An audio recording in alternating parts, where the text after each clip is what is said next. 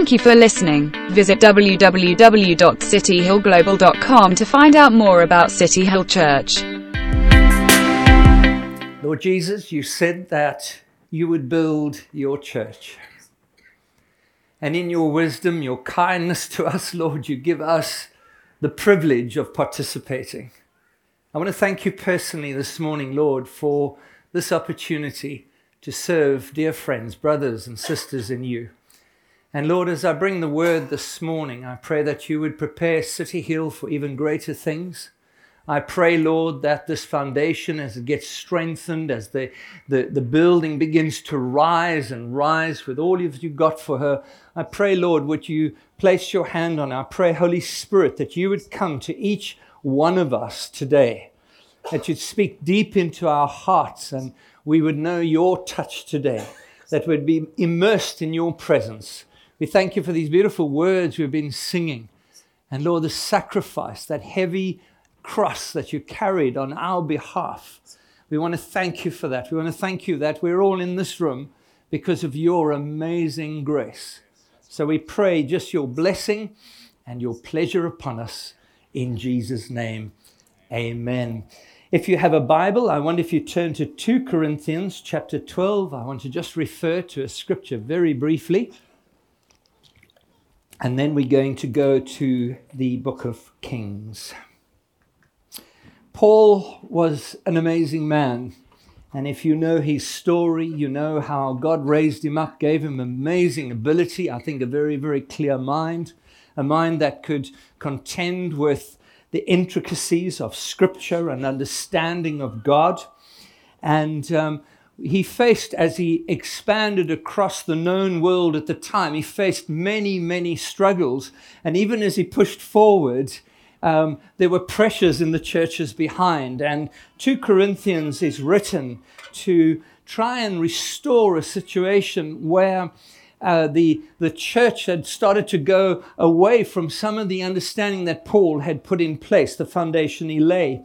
And then he makes this extraordinary statement in uh, verse 2. He says, I know a man in Christ who 14 years ago was caught up to the third heaven. Whether in body or out of body, I do not know. Now, most theolo- theologians would say that the man that Paul knew was himself, but he was taken up, he was given this opportunity where heaven was opened for him. And he had revelation of a kind that helped establish us of who we have become. And it's in moments of revelation that so often our lives are shaped in a way that no life experience, no good teaching, no books that we read or whatever can ever have the same impact. Those moments where in God He, he just opens things before us and we see things in a whole fresh way. They are life changing. And Paul, we know that on the Damascus Road, he had one there as well, where suddenly Jesus appears before him. He's off his horse, he's face down in the dirt. And there is Jesus. He didn't need any introduction. Paul knew straight away who it was. Over the early years of, of my growth in Jesus, I read many, many biographies and autobiographies. And it was so common that as you read stories of men and women who've gone on to do great things with God, they've had moments of encounter with God that shape their lives. And I want to take you on a journey this morning because you are starting a new series on the church, which is a beautiful topic um, the community of God, the ecclesia. And I want to take you on a journey. It's a word I preached in uh, the very early months of, of our beginning of the, our days here in Dubai. For those who are on the um, Apostolic School of Ministry, I'm going to take you back to a word that I brought you many years ago, some uh, eight years ago now, which is quite extraordinary. And it was during a time where I knew the real calling of God on my life, on Heather's life, and fam- our family. We left our home to go and plant our first church. And church planting is very exciting. It's wonderful to see communities impacted by the grace of God, by all that the kingdom of God encompasses and brings to us. It was wonderful, but there's also the reality. There is the reality of life on the ground. And we were about a year into our new church plant, 1997, quite a number of years ago already. And I can remember getting to a point where the excitement of seeing this new church planted in southern Africa um, was starting to wane, and the reality of what God had called us to do loomed great before us. And when you looked at what God had called and what was actually on the ground, the two just didn't measure up. They were so, so different. We were working among one of the poorest people groups in our nation of South Africa at the time. We were in one of the most economically deprived rural areas of our nation. But yet, over the church, as it is with City Hill, were these giant promises giant promises of reaching the ends of the earth. And every time I read my Bible, every time I prepared, God would speak to me time and time again about having a heart not only for the people that I was serving on a weekly basis, but for the nations that were yet to hear the name of Jesus Christ. And, brothers and sisters, that needs to be the lifestyle of every believer. Amen. Amen. Every believer. We need to live with that, with that hunger in our hearts that we do uh, participate in what's happening here, but we live with that longing because that's the heart of Jesus. That's the heart of Jesus. And as things began to progress, as we moved forward, I became a little discouraged because the promise, as I said, was enormous. On the ground, we had little to show for it. Excuse me, I'm getting over a bit of a chest infection, so I can feel it as I'm talking. I went up on a mountainside very near to our home, and I was at the time working through one, 1 Kings. And if you have a Bible, I wonder if you turn there or if you're on your phone, 1 Kings chapter 9. And I'd really appreciate if you could find that this morning because I'm going to work through verse by verse. And I want to take you on a journey because on that particular morning, I haven't got the date with me, in 1997, God opened up scripture for me. He gave me an opportunity of seeing things in a whole new way. I felt as if I had been transported off the big rock I was sitting on right into the very presence of Jesus. And I felt instructed deep in my heart. And even as the instruction, as the revelation began to grow in my life, the doubt started to go. Do you face doubt? We start a new year and already I can feel, oh Lord, this is there's so much to do. And you feel, no, when you see things clearly, the doubt goes. We sang this morning that lovely song about how fear is silenced. Fear that rises up. Will I make it through the year? Will I stay true? And as I began to see this, all the, the fears and the doubts and the uncertainties of what was before us and what was promised just began to dissipate. And I remember Jesus saying to me, I'm going to show you a picture of my church that I'm going to make part of your life. And I want you to live in this place of always seeing her for who she is. And it's funny if you want to talk about the church, you would normally go to um, the New Testament. But God took me to this passage. And it's 1 Kings, sorry, chapter 10. I might have said chapter 9. And it's at a time where David's son Solomon is now firmly um, in place as king of the nation Israel. And God is prospering. He, as a young man, he made some brilliant decisions. Very good decisions where he could have chosen all sorts of things, but he chose to know God. He chose to have God's understanding imparted to him. That was his choice. When God just placed before him, what would you like to be? A professional? Would you like this? Would you like that? Would you like the biggest army in the world? What would you like? And he pushed it all aside and he said, Lord, to know you, I want wisdom. And the fear of the Lord, as Proverbs um, 9, verse 6 tells us, the fear of the Lord is the beginning of all wisdom. As we get to know him, wisdom comes. And so Solomon is at the height of his kingship at this time. and right across the, the known world at the time, word is spreading about the success of Solomon. Word is spreading. It must have been an amazing time about this king. Some 2,000 kilometers south of where Solomon was based in Jerusalem was a lady. And her name, as referred to in the Bible, was the Queen of Sheba, or her title maybe. Queen of the South is the other title. And it's interesting because in natural history, there's not much of a trace of her.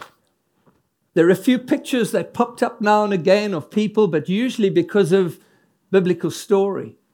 But in history, People will argue, did she come from Ethiopia? Any Ethiopians here this morning? There must be. Ah, hallelujah. She might have come from your nation, East Africa. But possibly across the ocean, most likely in modern day Yemen.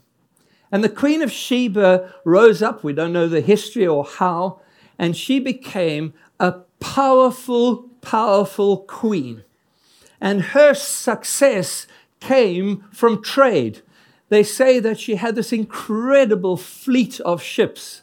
And those of you, the Keralites, I can see Brian and Minnie up there. I put this in specially for you this morning. The Keralites will know that um, many, many stories about the queen and her ships that traveled to Kerala and gathered up the spices and all the riches of Kerala. They say, I've heard people say that's God's own country. Yeah, a few of you saying, yeah. You've not been to Clarens, South Africa, obviously. hey, Fuzzy. Hey, hey, he's with me, you see. But she just sewed up. So she was collecting spices in the east and she was taking gold and silver and all that and trading into Africa. She had this amazing network and became extremely successful. but there was one thing she didn't have that she had heard about. And as I sat that morning before the Lord with this great vision in my heart, but the practicalities of life before me, God said, I want my church to be like Solomon's kingdom. I want to take you through the scripture. So here we have this king anointing of God on his life. Sadly, and let it be a warning to all of us, that Solomon's decisions didn't always stay godly. Success is a dangerous thing. Success is very dangerous. And even as we bring you couples this morning into recognize you before the church, you men as elders, let me just say success is a dangerous thing. You've got to stay very, very humble before the Lord.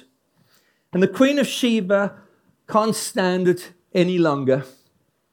And so we read in verse 1 Now, when the Queen of Sheba heard of the fame of Solomon concerning the name of the Lord, she came to test him with hard questions. Verse 2. She came to Jerusalem with a very great retinue, with camels bearing spices and with very much gold and precious stones. So here we see she doesn't pack light. And um, if you've heard me preach this message before, I've often said I am married to a very similar woman who also travels quite um, doesn't bring her camels with, which I'm very pleased about, but all the rest of the stuff I can account for. Although she was teasing me this trip because I had quite a lot of toys with me, as she said. But the Queen of Sheba packs up. She wants to impress this king. And she says, I want that. Bring the best. More gold, more precious stones, more spices. She's got it all worked out. If this king thinks he's great, let me show him who I am. And so this great caravan goes all the way up through the Arabian Peninsula to Jerusalem. And she comes with very many hard questions. As I go through the scriptures, I want to refer to the church now. And I want you to see Solomon and his world as the church, as God opened it up to me. God said to me that morning, If you will believe me and have a high view of my bride, nowhere, no matter whether you're in the mountains of southern Africa or in the great cities of the world, if you follow my lead, the world will hear about you. So often we live as churches with an enormous pressure on us. We've got to go out there to reach the world. And we do. We were instructed to do that.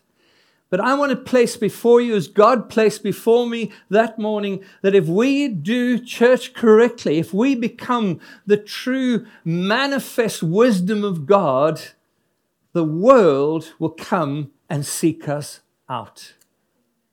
Can you put that in your mind?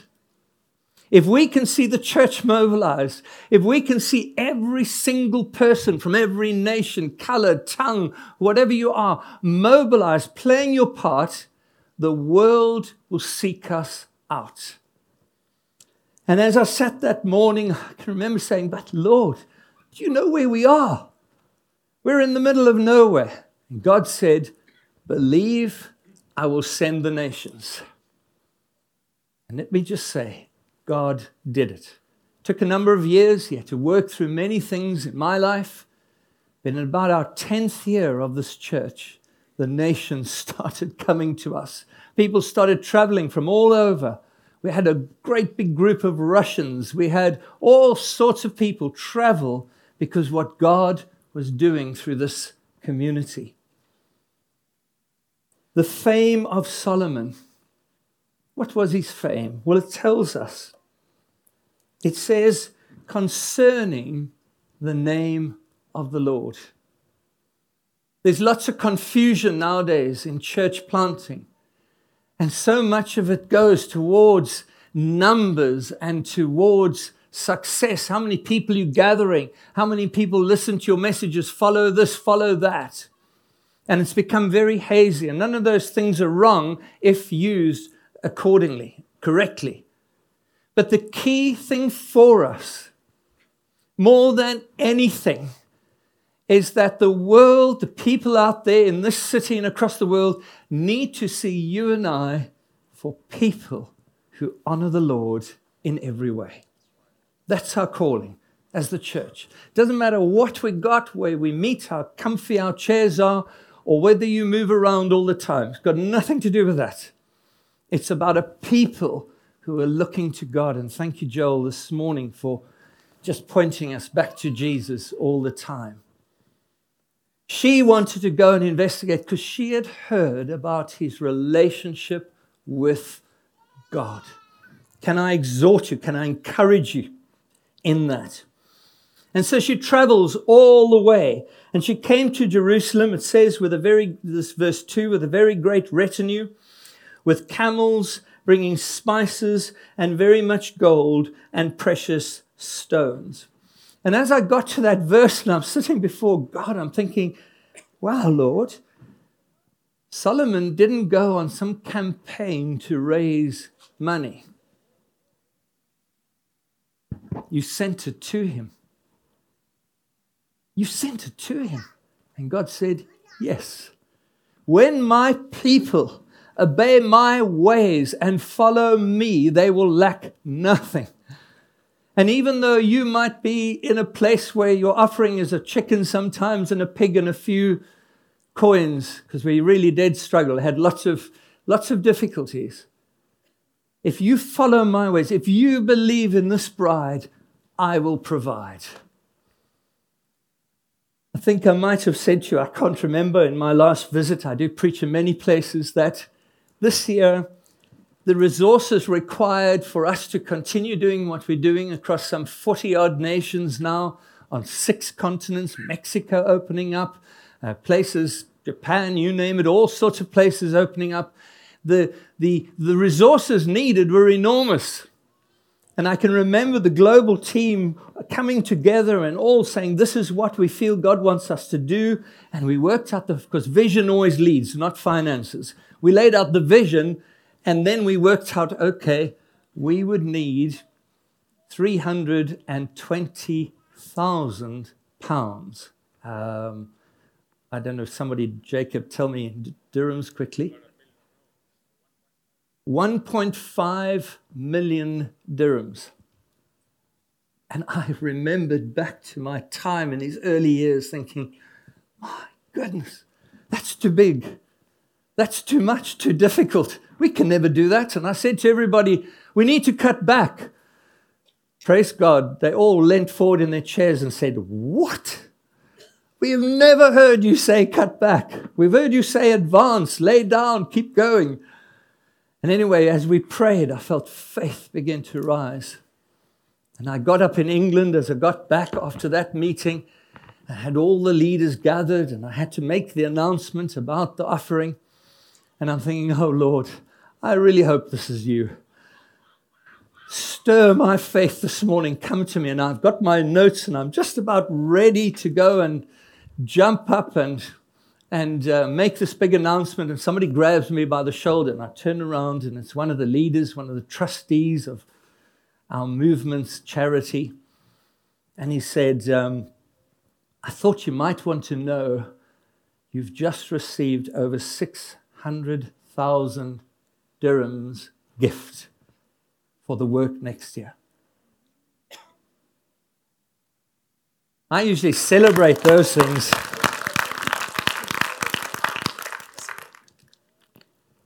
I want to tell you, I stepped up to that platform. My shoulders were back. I could have taken on the world because God had gone before us. He had promised all those years ago stick with me, honor me, and I will provide. And once again, you stand back and you say, God, I don't know who gave the money. If it's one of you sitting here, thank you very much. You made my day, my year, and most probably the next 10 years. she came bearing gifts. And when she came to Solomon, we carry on, she told him all that was on her mind. I'm sure here in Dubai, as I know it and remember it, is the same as we face in the nation of the UK where we are presently serving. There are many questions.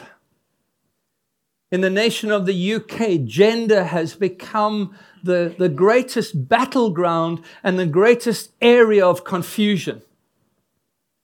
The nation is saying, no, we need to do away with gender. We don't want to see people la- labeled male or female. Our children need a chance to decide what they want to be. And so it goes on. this morning in the British press, there's an article where one of the hospitals is in uproar because some men were brought into one of the female wards. And now the reality of foolish decisions is catching up. People are saying, but how do we do this? Who are these people? The world's got questions. And guess who's got the answers? We are equipped with the greatest resource in all the world the greatest resource. In here are my notes, a prophetic word someone gave me. But in here are all the answers. Every question in life is in here, is stored right here. And so she comes to him and she's got time with him and she starts asking questions. What about this? What about that? Where did this come? Where did your success? What does it mean to honor God? You name it. The questions are out there. And praise God, it says in verse 3 Solomon answered all the questions, and there was nothing hidden from the king that he could not explain. I think the church at times has got onto the back foot.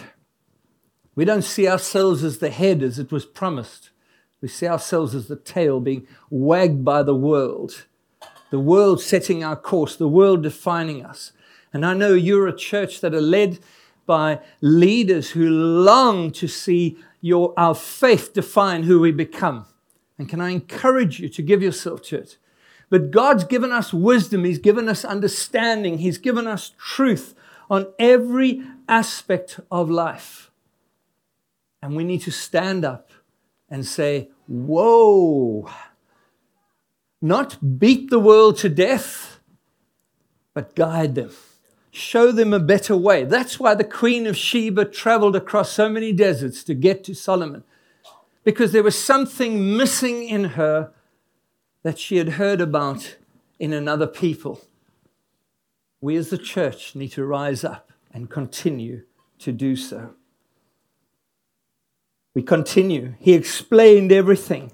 We've been given, as Paul um, writes in uh, Philippians 2 6 or 16, somewhere there, he talks about please stand firm because you've been given the words of life. Isn't that fantastic? We've been given life. Heather and I had chance to have Christmas with our two grandchildren. We'd forgotten how busy little ones are. So morning after morning, we think, my goodness, Lord, give us energy. You know, suddenly it's breakfast again, there's lunch and it's dinner, and the same happens the next day. So it was, it was quite something. I can see why younger people have babies. But it's wonderful to see out of our children little people being brought to life.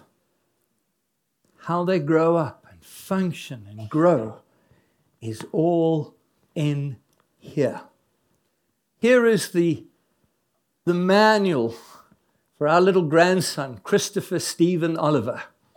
He eats everything in sight. Just unbelievable. If he's got food, he's happy and he's this chubby little guy and he's learned to crawl and you know you look down and you think i'm on duty. Where's he gone? And next thing he's going upstairs or he's just he's but here's the manual on how to train him. Hear the words of his life. Hear the words of life for him. Brothers and sisters one of the things i decided i would do in this coming year is spend more time in this Last year was a very busy year. Heather said to me, Please don't let 2019 be like 2018. She's smiling quietly behind her seat over here. But this is where it is, brothers and sisters. For your business, for your marriage, for your friendships, for your future husband or wife. All in here, words of life. Let me continue. Fuzzy, I don't know what time I started. We've got to do the. Okay. Let me try and finish another 10 minutes. Okay. Can I keep going? All right. So, words of life. Verse 4. Listen to this dear woman. I absolutely love the scripture, and this became my heart's cry for the church of Jesus Christ. And when the queen of Sheba had seen all the wisdom of Solomon, the house that he built, the food on his table, the seating of his officials, the attendance of his servants, their clothing, his cupbearers, and his burnt offerings that he offered at the house of the Lord, there was no more breath in her. If you've got an NIV, this is the ESV, the NIV says, she was overwhelmed. She spends time with these people in his courts. We're not sure how long she was there, but she starts to see kingdom life working out. She starts to see a picture of it, and it takes her breath away. She is breathless. And I can remember that morning sitting thinking, Lord, can we build something where people come in, visitors, guests come in, and they are breathless. Can we be who you were that it takes people breath away? Oh, you are doing this, you are doing that. This atmosphere, your friendships, your love for one another, the honoring of one another, the way you treat your children, all these things. Can we get to a point where it takes the world's breath away? when they try and silence us because we believe truth, that they have to back off knowing that the church has got something right. Can you believe for that? Yeah. Just listen to some of those things. She saw the wisdom. James said, If you lack wisdom, ask. You facing a dif- difficult decision at the moment? Maybe in your business, the future, whatever. James says, if anyone lacks wisdom, ask. I think it's James 1 5. Ask. And I think, wow, Lord, I'm not sure I ask you enough for that. Not sure that's one of my top prayers. For Solomon, it was. Give us wisdom. She sees that. She sees the house that he built. And at the time, we were meeting in an old dirty barn. We were sitting on hay bales. We had nothing. We had no chairs. We had nothing. And I'm thinking, Lord, you see my house. And God reminded me it's not about your buildings, what you sit on, it's about my people how we build together, how we laid together, how we honor one another, how we prefer one another, how we live for one another's success, how we give ourselves for one another. The world does not know that. The Queen of Sheba is looking at it thinking, I thought I had it all right down in Saba, I think it was called Sheba. I didn't have anything like this. There is nothing like the community of God. Come on, you've got to give me a cheer now and again. Woo! Thank you, Wendy.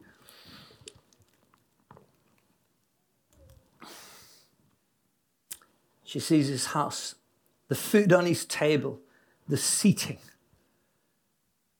Even as we build, and I know in this church you are very careful, I, I, I know that, I've seen it.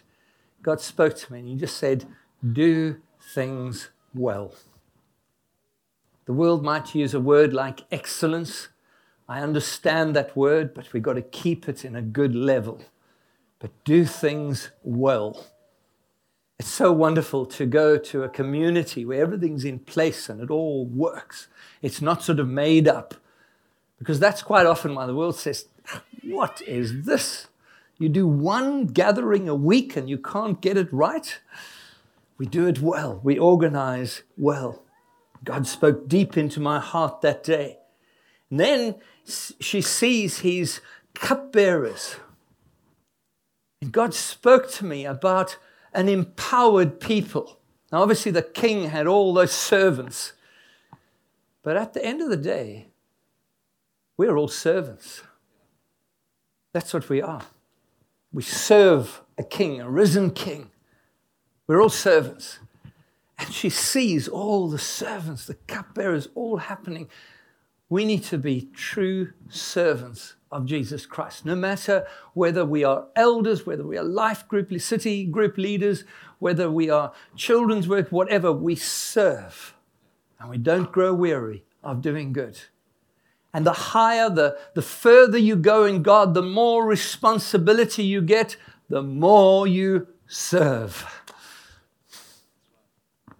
I've worked for the last 24 years with Terry Virgo, who now in, in, in his mid 70s or round about there. And I get to see him every, every now and again. And what amazes me is that he built a movement of some 900 or 1,000 churches around the world. He's very recognized. But as the, the movement grew, and grew and grew of influence and resources and effectiveness, he started to lay things down more and more. So as he built something, he became more and more of a servant. What a beautiful model for all of us to see that. Let me press on. He's burnt offerings. In our case, we don't do that any longer, praise God. I'm not sure we'd all cope too well with that when thousands of animals are brought forward and, and all the rest that happens. My first wedding I went to do, Fuzzy. Um, I got asked to do a wedding in um, our hometown, and I arrived there and found that a cow had been invited to the wedding as well, which I thought was quite sweet. And I thought, wow, this is amazing. Until I was asked if I would go and help prepare the meal. And it was my first experience of um, prepare the meal. Yeah, that, that poor thing over there, that's feeding everyone today. She sees the worship. Maybe you here for the first time today, and you stood with us and you watched us sing songs, lift hands, close our eyes, speak to Jesus. And you think, what's this all about? One of the greatest privileges we have as followers of Jesus is to worship Him, to surrender our lives through singing songs and truth and words, enjoy the music. And this is what the Queen of Sheba saw. And there was no more breath in her. I don't know about you. I want to belong to a church like that. Verse 6 she said to the king, she gets more time with him Solomon, the report that I heard in my own land down south of your words and of your wisdom. The report, sorry, she said to the king, The report was true that I heard in my own land of your words and your wisdom. But I did not believe the reports. I did not believe the reports until I came and my own eyes have seen it. And behold, half was not told me. Isn't that fantastic? Half was not told me. Your wisdom, wisdom and prosperity surpass the report that I've heard.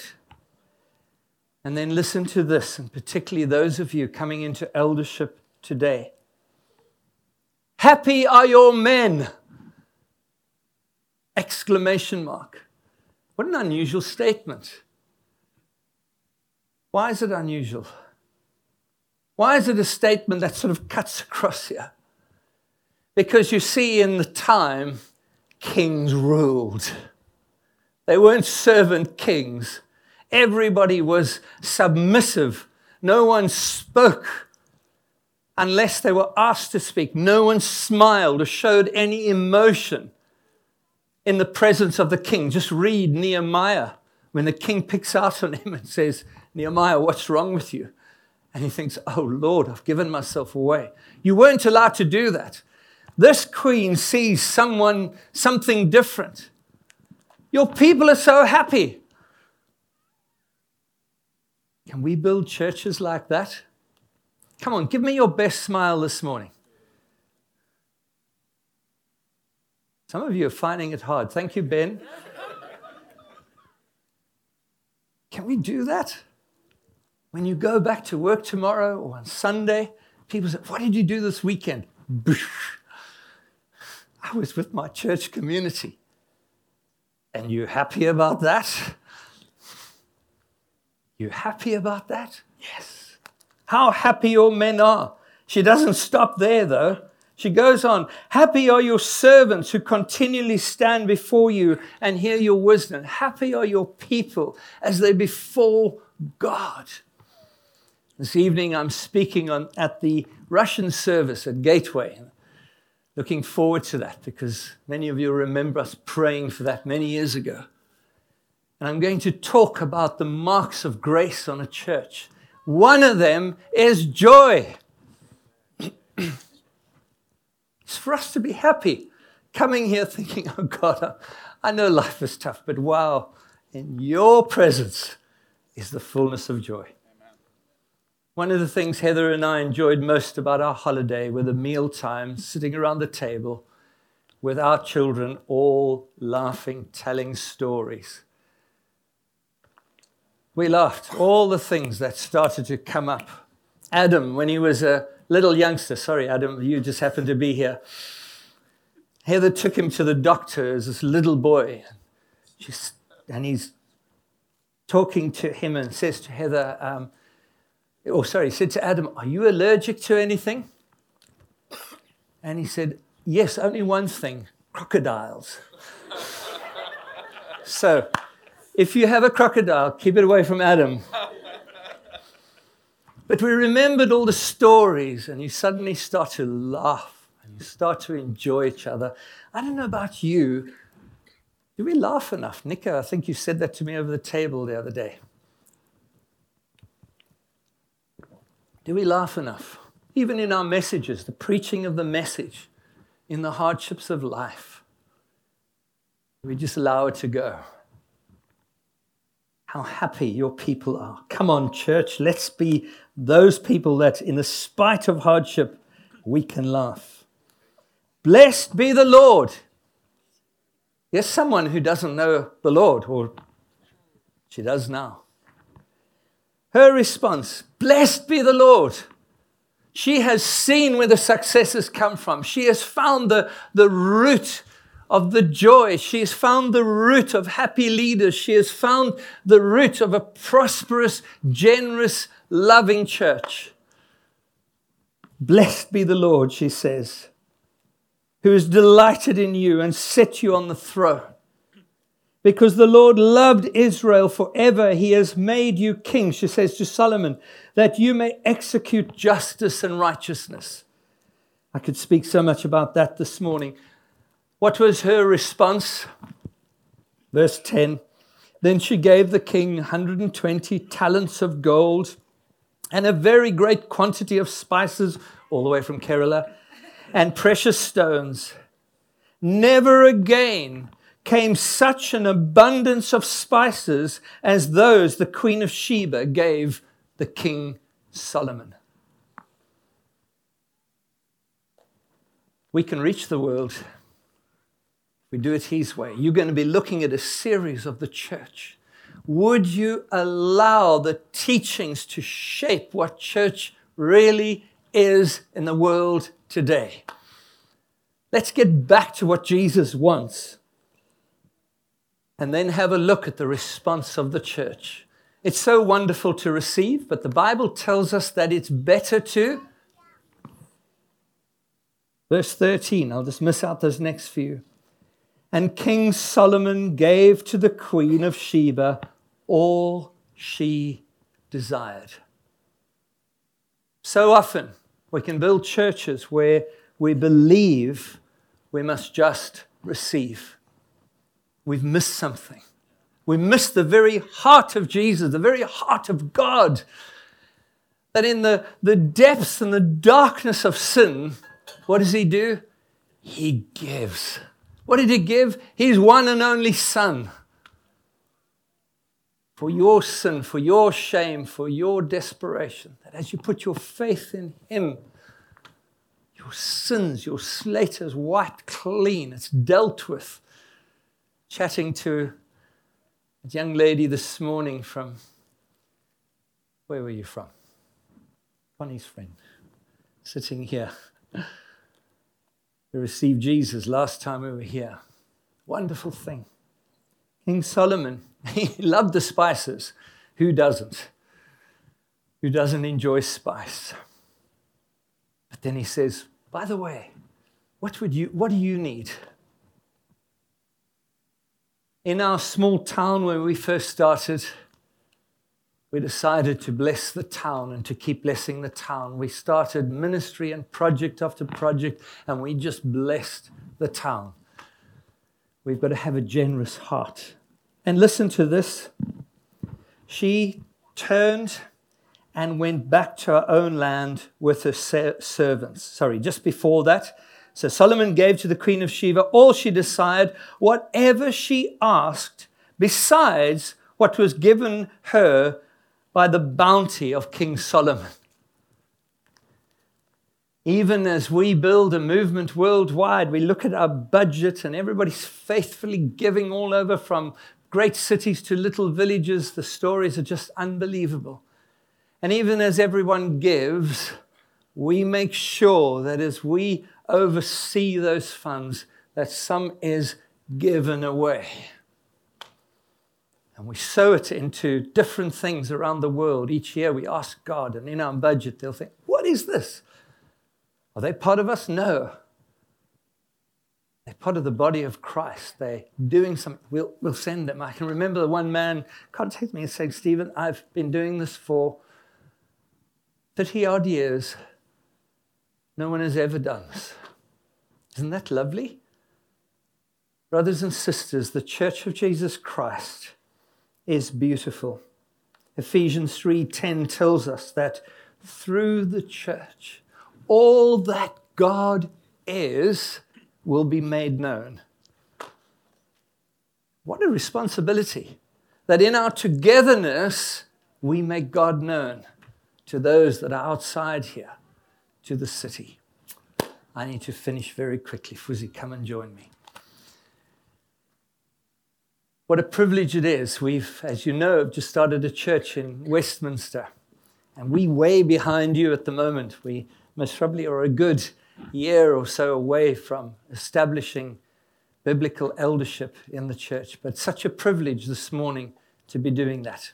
So I'm going to hand over to Fuzzy, and then I want you to join us. But realize that as we do this, it's not just something we go through, it's for a great big purpose the church of Jesus Christ.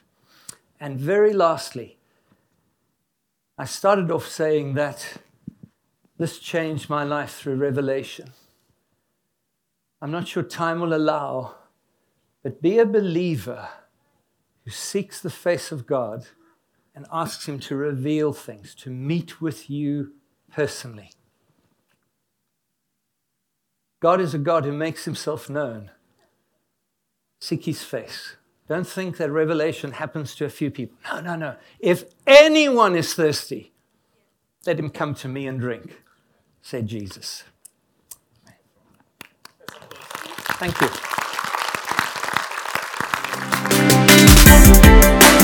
Thank you for listening. Visit www.cityhillglobal.com to find out more about City Hill Church.